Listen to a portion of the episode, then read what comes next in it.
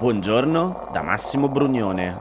Oggi è lunedì 14 novembre, sono passati 32 giorni dall'insediamento del Parlamento e queste sono notizie a colazione, quelle di cui hai bisogno per iniziare al meglio la tua giornata.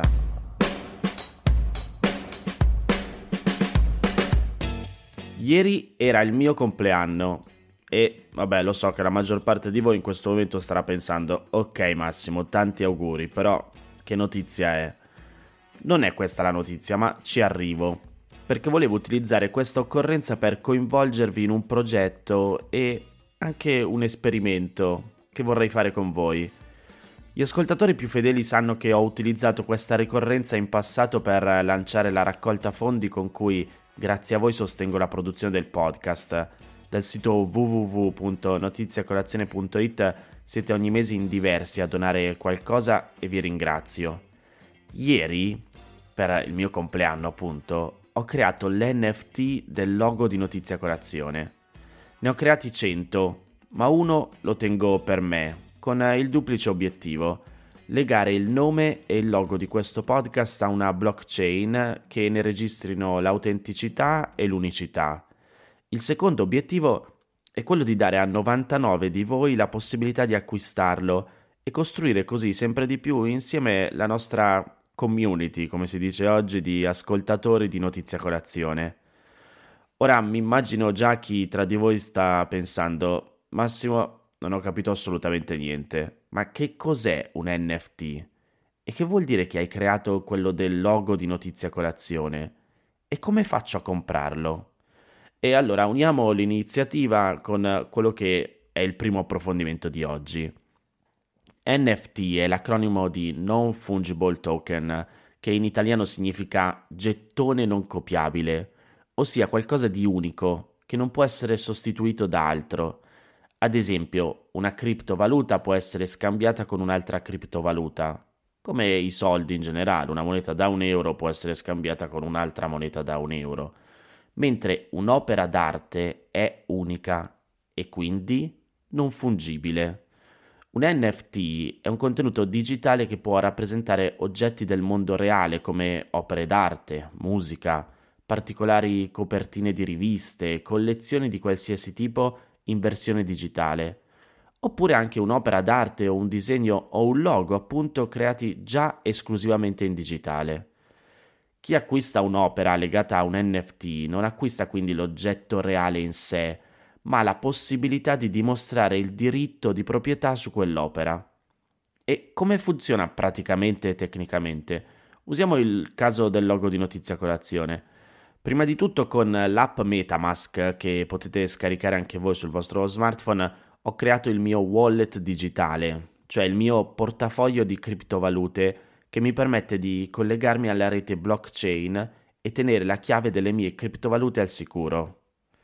Metamask è uno dei wallet consigliati da OpenSea, che è la piattaforma da cui si accede tramite Metamask, ma anche da browser dal computer, che serve proprio a creare e vendere NFT su Ethereum. Ethereum è una piattaforma decentralizzata del cosiddetto Web 3.0 che serve per la creazione e pubblicazione peer-to-peer di contratti intelligenti, creati in un linguaggio di programmazione che si chiama Turing completo. Ok, so che sembrano cose difficili, ma ho finito con uh, le definizioni. L'ultima cosa da sapere è che la criptovaluta legata a Ethereum si chiama Ether ed è seconda in capitalizzazione dietro ai Bitcoin. Ora però torniamo al logo di notizia colazione e alla procedura.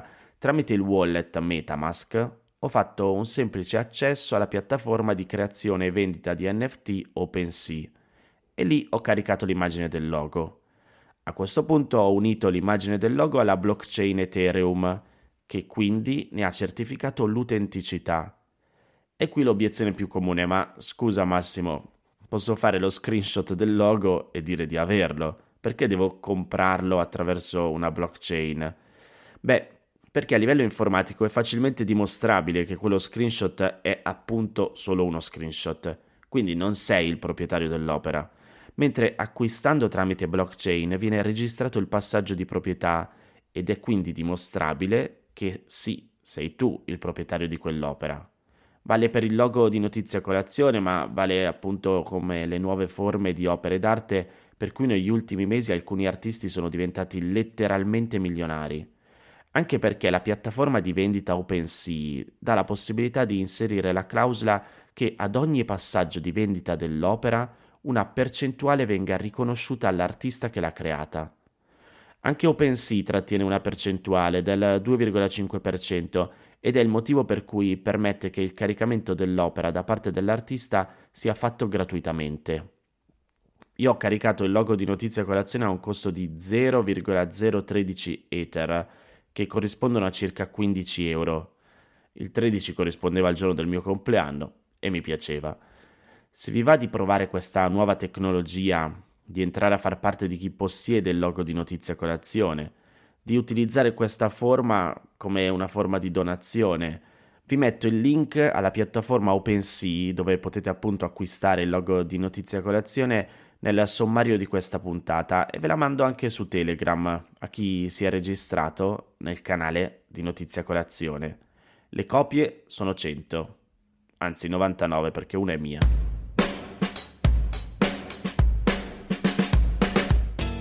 Ieri un tribunale di Teheran, in Iran, ha condannato a morte una delle moltissime persone incriminate per il loro coinvolgimento nelle ampie proteste degli ultimi due mesi contro la morte di Mansa Amini e contro il regime iraniano.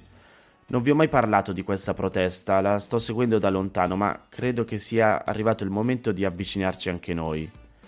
Mizan, che è il sito di notizie della magistratura iraniana, ha specificato che questa persona è stata condannata per aver, leggo tra virgolette, dato fuoco a un edificio governativo per disturbo dell'ordine pubblico, complotto finalizzato a commettere un crimine contro la sicurezza nazionale e per uno dei reati più gravi secondo la legge iraniana, ovvero quello di aver diffuso corruzione e declino morale ed essere nemica di Dio. Il comunicato di Mizan, citato dal sito Arab News, non chiarisce l'identità della persona condannata e non specifica se sia un uomo oppure una donna. A fine ottobre la madre di un ragazzo di 22 anni aveva detto in un appello condiviso sui social network che suo figlio era stato condannato a morte proprio per questo reato, ma dopo molte proteste la magistratura aveva negato di aver stabilito la condanna. Al momento però non è chiaro se la condanna riguardi questo ragazzo o un'altra persona. Nel frattempo, un altro tribunale di Teheran ha condannato altre 5 persone a pene tra i 5 e i 10 anni di carcere per complotto finalizzato a commettere un crimine contro la sicurezza nazionale e disturbo dell'ordine pubblico. Il sito Mizan dice che tutte le persone condannate potranno fare appello. Intanto ieri mattina la magistratura ha fatto sapere di aver incriminato più di 750 persone in tre province con accuse di vario tipo, tra cui istigazione all'omicidio, propaganda contro il regime, danni alla proprietà pubblica e lesioni a pubblico ufficiale. Tutte ovviamente da dimostrare queste accuse. Però facciamo un passo indietro perché ve lo ricordate, a innescare il ciclo di proteste che preoccupa il regime iraniano è stata l'uccisione lo scorso 17 settembre a Teheran di una 22enne kurda, Masa Amini, mentre si trovava in custodia in una caserma della polizia morale che l'aveva arrestata perché indossava male il velo. L'onda di sdegno sollevata per la morte della giovane è divenuta l'emblema dell'ingiustizia quotidiana a cui tutti gli iraniani sono soggetti ed è stata capace di scardinare vecchie distanze e tensioni sociali. In varie città del paese le donne si sono tolte il velo e lo hanno bruciato in pubblico, gridando morte al dittatore, in riferimento alla guida suprema Ali Khamenei.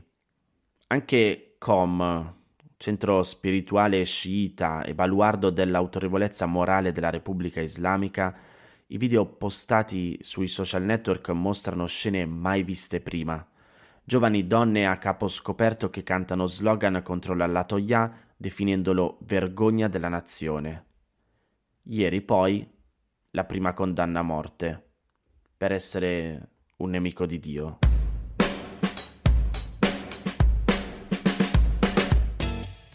C'è qualcosa che si sta muovendo tra i paesi con la maggiore estensione di foreste pluviali al mondo.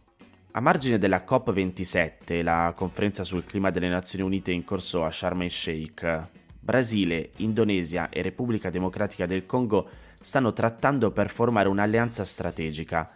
L'obiettivo sarebbe coordinare la conservazione delle loro foreste con un organo che potrebbe diventare l'OPEC per le foreste pluviali. È stato definito così dagli addetti ai lavori richiamando il cartello dei paesi produttori di petrolio. A guidare l'accordo ci sarebbe il Brasile, con il neoletto presidente Lula che si è impegnato a lottare per azzerare la deforestazione entro la fine della sua presidenza. Nel corso degli ultimi anni gli scienziati hanno lanciato numerosi campanelli d'allarme sulla foresta più famosa al mondo. L'Amazzonia sarebbe pericolosamente vicina al punto di rottura dopo anni di deforestazione sotto la presidenza di Bolsonaro e i dati dimostrano che la foresta brasiliana si sta avvicinando a una svolta che potrebbe minare la sua struttura con implicazioni profonde per il clima e la biodiversità. Non solo, secondo quanto riportato da Global Forest Watch, Brasile, Repubblica Democratica del Congo e Indonesia sono stati tra i primi cinque paesi per perdita di foreste primarie nel 2021, con 11,1 milioni di ettari di copertura arborea persi lo scorso anno. Un altro studio del 2021 ha dimostrato come in un anno l'Amazzonia abbia emesso più anidride carbonica di quanta ne abbia assorbita, soprattutto a causa degli incendi. Insomma, per rispondere a questa crisi sembra che anche gli altri governi si stiano muovendo. La Colombia ha proposto di creare un blocco amazzonico alla COP27 e il ministro dell'ambiente norvegese sta cercando di ripristinare un fondo da un miliardo di dollari per la protezione della foresta pluviale brasiliana dopo che era stato bloccato dall'amministrazione Bolsonaro.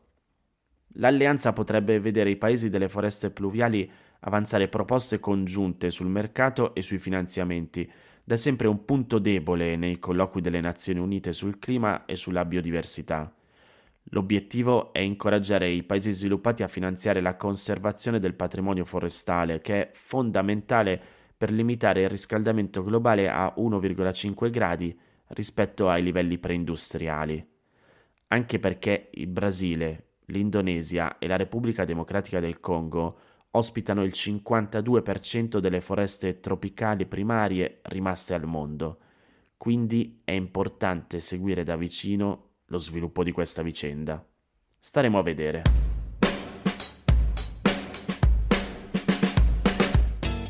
Queste erano le notizie a colazione di oggi. Se ti va di aiutarmi e sostenermi nella produzione di questo podcast, puoi farlo inviandomi un piccolo contributo dal sito www.notiziacolazione.it.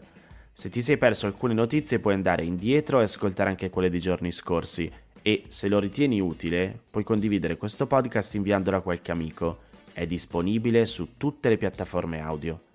Ricordati che se vuoi puoi iscriverti al canale Telegram di Notizie Colazione per riceverle tutte le mattine direttamente sul tuo smartphone, oppure mandami il tuo numero di telefono all'email notiziacolazione-gmail.com per riceverle via Whatsapp. Ti aspetto domani per iniziare insieme una nuova giornata. Un saluto da Massimo Brugnone.